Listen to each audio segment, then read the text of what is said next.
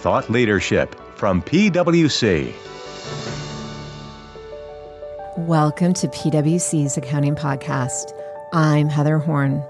Thanks for tuning in as we continue our 2022 SEC Comment Letter Trend Series.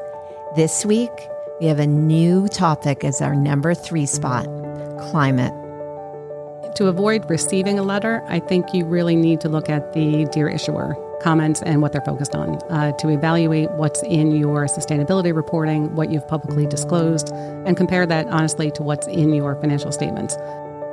PwC National Office Partner Valerie Wieman here to break down the major comment letter themes, plus insights on some of the biggest challenges companies face. There's a lot to cover, so let's get started.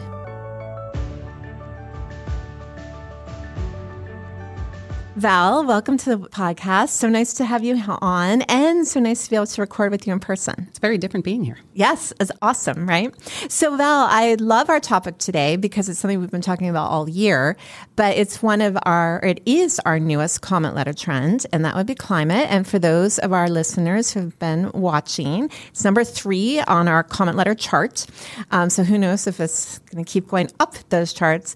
But I thought it would be helpful because everyone's going to be coming at this this with a different level of knowledge, even though we've talked about it before, thought it might be nice to take a step back and just like sort of where did this come from and why all of a sudden are we seeing all these comments? So, Heather, it sort of feels all of a sudden, but it's really a long time coming and it's been gaining momentum. I think that's what people are feeling. So you start back in 2010 with the SEC issuing interpretive guidance. And at the time, it really wasn't that big a deal. It sort of came out. There was a sort of a bit of a pop and attention at the time, but not really um, as substantial a focus. And over time, they've sort of reiterated the importance of it.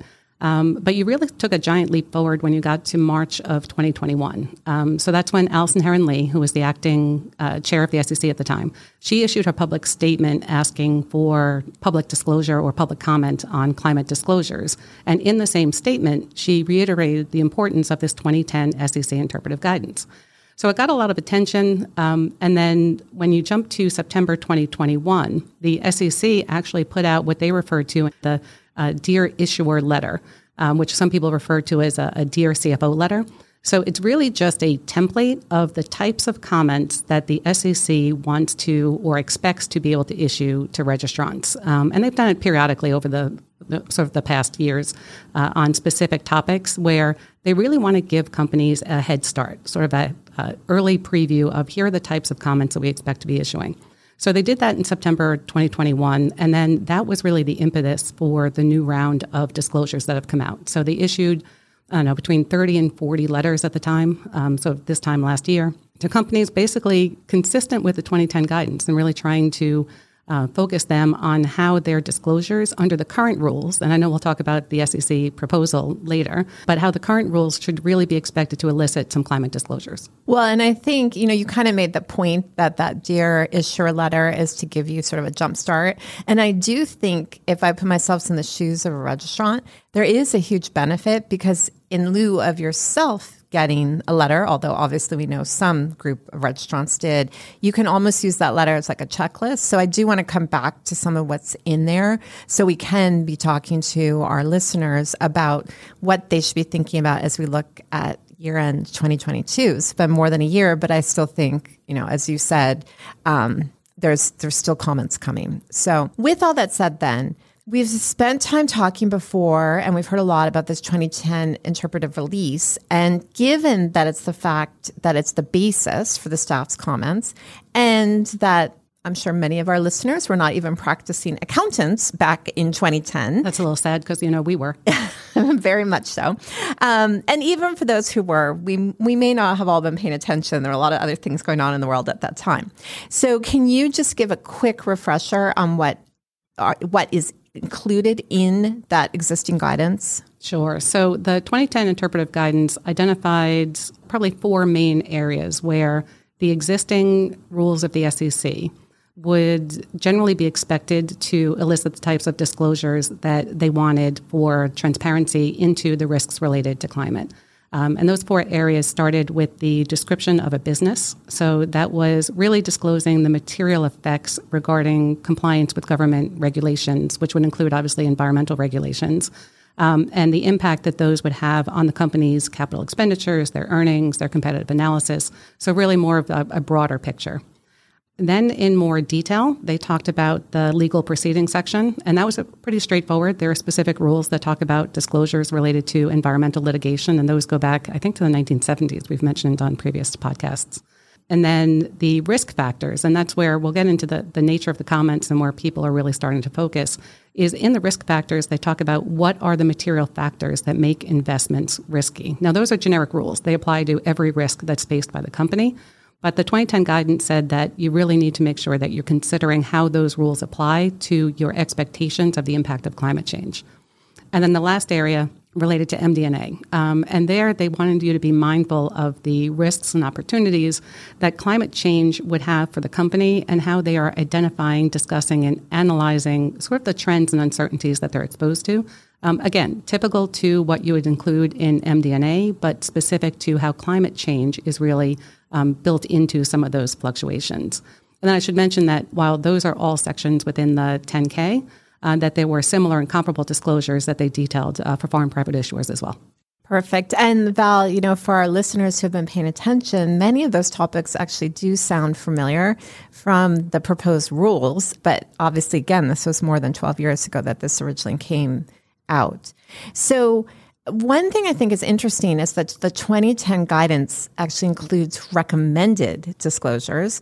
And as you well know, we don't normally read here on the podcast, but I do think this is a place where a little reading could be helpful to share some of what was recommended in terms of disclosure. See, I was all set to paraphrase, and now you're going to make me read my bullet points. So, under the indirect consequences and opportunities, and here to your point, the SEC was trying to make it as specific as possible because they were trying to interpret a general principle for this um, sort of specific topic. They gave specific examples. So, decreased demand for goods that produce significant greenhouse gas emissions, increased demand for goods that result in lower emissions than competing products increased competition to develop innovative new products and increased demand for the generation and transmission of energy from alternative sources.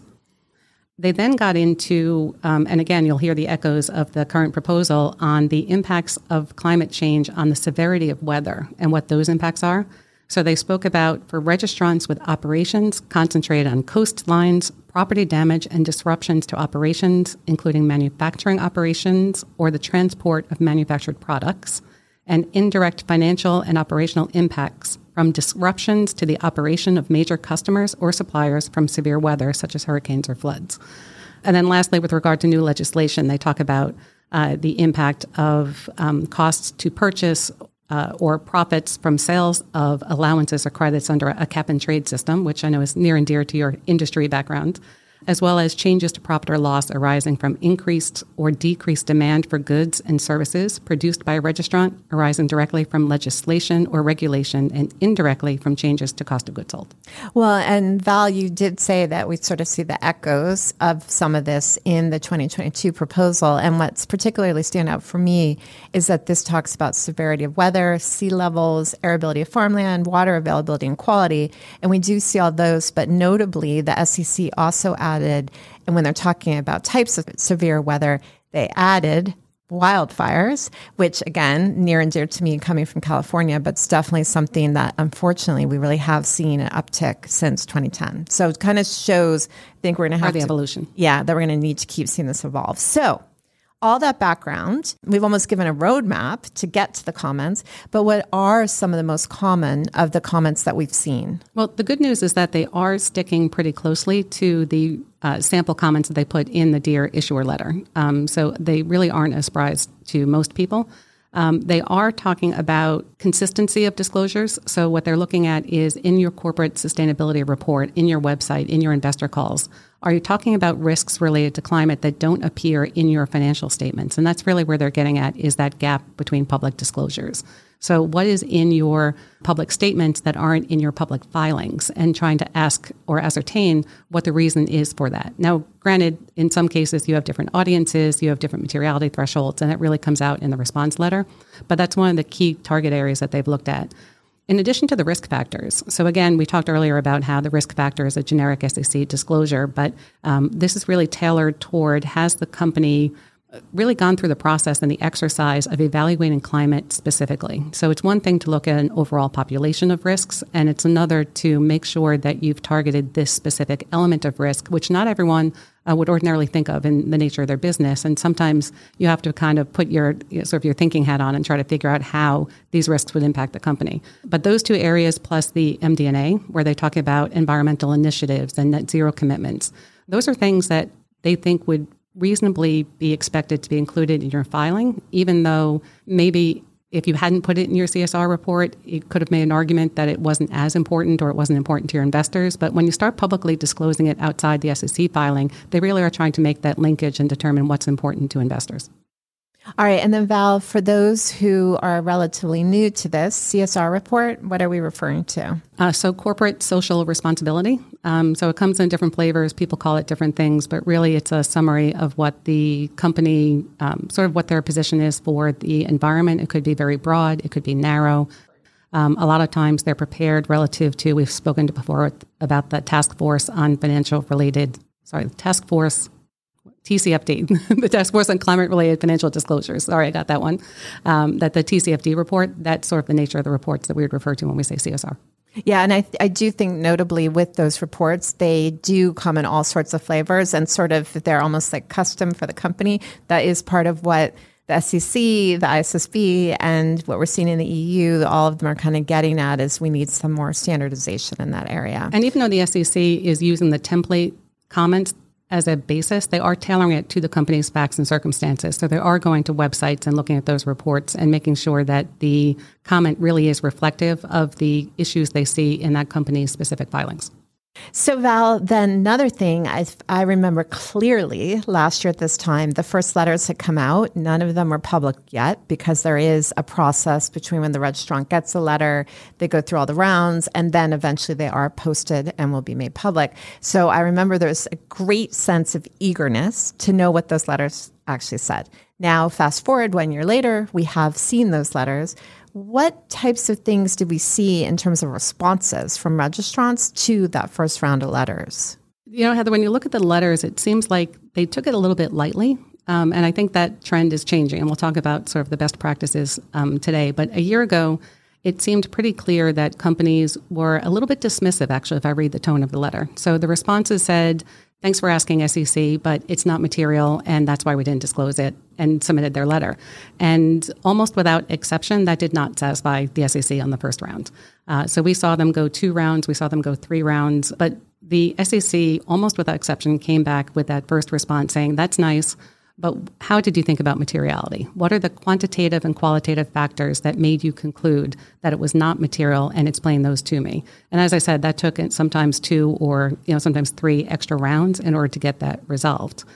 Now, the letter sometimes also told the SEC to look at or pointed out certain other disclosures that they thought meant sort of the, the nature or the spirit of the disclosure. And sometimes that worked and sometimes it didn't, where they said, well, we disclosed this and that's what we meant. The good news is that the responses for anything we've seen actually to date have not resulted in any restatements and actually pretty limited additional disclosures. So the responses, uh, in some cases, the SEC has asked for expanded disclosure, and in some cases, the company has just said, we will look at it going forward, we'll continue to monitor, et cetera. But um, that was really how most of them got resolved. Wow. So it sounds like key advice here is to not take these questions lightly, uh, which I think would be our advice for any comment you're receiving from the SEC. So then, Val, if we look ahead or look later in 2022, um, I know that registrants are still receiving comments on climate related matters. Any changes in trends in terms of the more recent letters or, um, you know, the types of questions that the SEC is asking? There really haven't been any significant changes. They are still sticking pretty closely to that 2010 interpretive guidance to the Dear Issuer letter. So definitely the flavor of the letters are consistent. Um, and then from a um, response standpoint, I think companies are learning um, from looking at those prior letters. And we did, at least it was the first one that I saw that went away in the, the, first round. So the first response from the company actually detailed, showed their work. Here's how we consider materiality, and here's why we don't think that additional disclosure is needed, or here's where we've made some additional disclosures in that direction, but broad based or restatement or uh, you know a lot of different disclosures are not necessary. I think also the primary focus area are risk factors. So while we mentioned that the uh, interpretive guidance addressed your MD&A and your legal and your description of the business, it's really in risk factors where we're seeing most of the responses, sort of the suggested additional disclosures. So companies are expanding how they're considering their risks and sort of adding them to a list of, like I said, all of the uh, generic disclosures and then this one in, uh, specifically. Let me ask you another question then, because I know we've both been out a number of clients and talking about the proposed rules and what's going on and what's going to be required. But inevitably, I end those sessions by reminding companies about the importance of making sure they are focused on their disclosures in accordance with the 2010 guidance and reminding companies about the Dear Issuer letter, et cetera. Now, I do get the question, and I, I'm sure you are too okay, but the new rules are coming. Why do I still need to be focused on 2010? And so how how do you think about that? How do you respond? Why focus on 2010 when it's going to be changing? Well, it's fair that we get that question a lot. Um, and I think that the importance of the 2010 interpretive guidance is that it's based on the existing securities laws. So clearly, these are the rules that companies are currently required to disclose. Uh, you have the groundswell of interest from an investor standpoint for enhanced disclosures. So I think there's still demand to expand those disclosures. And when you look at the climate proposal, you're looking at, you know, I think there was a fear that it would be effective for 2023 disclosures. Now it seems apparent that it won't apply to 2023. You're looking at 2024, but it's a long time between now and then. So I think it really is important. The SEC is still focused on it. It's been an announced priority from Chair Gensler. So I really think it's still important that companies focused on expanding those uh, disclosures consistent with that guidance. All right. So I do want to come back to best practices for how to respond. But since you mentioned the uh, timing of the new guidance or the proposed new guidance, what's the latest? I think at one time uh, we were saying it was October because the SEC's Reg Flex agenda still says October. Now we're obviously in November. So what's your crystal ball telling you? You know what? Our crystal balls are uh, falling a little short on us lately. Um, a little foggy. A little bit, a little foggy. And uh, I, I, think I'm one of the last holdouts that for a long time I've been saying I still think it's 2022. I still think it's 2022. We're now approaching the middle of November, and I'm starting to question my own judgment on that one. So I'm thinking, yes, I, I gave up on that a long time yeah, ago. I think, I think I'm right on the verge of giving up on that. So yeah. I do think it will be early in 2023, um, which I think um, makes it pretty clear that uh, you know a January 1st, 23 effective date, which you know some say the pr- proposal was actually just illustrative, but seemed to be targeted toward that date. Um, so I think that'll be welcomed. But um, I do think early 2023. All right. Well, so Val, very interesting. We'll see. I, we should be taking um, some, you know, do a pool on when we think it's going to happen. But maybe that's for 2023. All right, so let's go back to current because that's what um, our listeners need to be focused on right now is their year-end reporting or for the off-calendar year ends, their quarterly reporting. And anything, what's your advice that you are giving to companies in dealing with these types of comments and in preparing maybe to, or in potentially avoiding receiving a letter? Well, to avoid receiving a letter, I think you really need to look at the Dear Issuer um, comments and what they're focused on uh, to evaluate what's in your sustainability reporting, what you've publicly disclosed, and compare that honestly to what's in your financial statements. So I think if you um, stick pretty close to that, if you have a basis for understanding of your materiality assessment and why you've made decisions about what to or not to disclose, I think that's going to be helpful. I think in the event that you receive a letter, you need to take it as seriously as you would any other letter that you get from the SEC staff. Uh, your response should provide as much detail as possible. It should be quantitative and qualitative, especially when you're considering the materiality of the disclosures. And as I said, that's really the key to what we saw in um, the limited number of letters that have gone away in the first round. Um, but I also think that uh, any of the comments, and I know you've you've spoken to uh, you know, Kyle Moffatt and others before about best practices for responding. They still apply here. So it's um, do you understand what the SEC staff is getting at? Um, and if you don't, you can reach out to them. Uh, do you need more time to really have that detailed disclosure that you're that you're proud of and that you're comfortable with? And if you do, then just reach out to the staff and ask for more time. So all of those aspects that apply to a general letters would apply to these letters as well. All right. Well, definitely good advice there and something for companies to think about as they approach year end. So now we're up to my favorite part of the podcast, and that would be where I try to stump you. And there's so many different directions it could have gone today, but we have got some good questions. So I'm not sure I would know the answer to this one, so I'm glad you're not asking me. Who was the SEC chairman when the 2010 interpretive guidance on climate was issued? Wow. I'm going to go with Mary Jo White. Close, Mary Schapiro. Ah, very close. Very close. All right, so here's the second one. I have an excellent. I get clue. two of them today. Yes, I have an excellent clue for you on this one. So, the SEC's new proposal on climate disclosures is almost 500 pages, I think 490 to be exact. But how many pages was the 2010 interpretive guidance on climate? And I can give you a hint if you I'm just going to guess wild. I'm going to go on 42. Had such a good hint for you. All right, would you like the hints? You can guess again. Okay. All right. Which means I was totally off, but go ahead. No, no, no, not totally off, not totally off. So the hint is it's the same length as our our letter to the SEC on the uh, current proposal before we had to reformat it for the letterhead. Okay, then that would be in the ballpark of 35. Twenty nine pages. Ah, and the, that's, that was the unformatted version? yes, twenty nine pages. I must be remembering the formatted one. Okay. In any event, you were close with 42. Normally, I would have given you credit, but I was so sure you would like my hint. So, in any event, it's kind of funny. We're going to, you know, the this proposal almost 500, and that initial one was only 29 pages, but a lot packed in there. And 29 pages is pretty short, so definitely recommend that. Um, any listeners who may be impacted, do take a, a look through that again. Uh, so, Val, as always, such a pleasure to have you on. Thanks so much for joining me today. Thanks, Heather. That's our show for today. Tune in next week for more fresh episodes. So that you never miss any of our audio content, follow the PwC Accounting Podcast wherever you listen to your podcasts. And to stay up to date on all our latest accounting and reporting news, sign up for our newsletter at viewpoint.pwc.com. From Thought Leadership at PwC, I'm Heather Horn. Thanks for tuning in.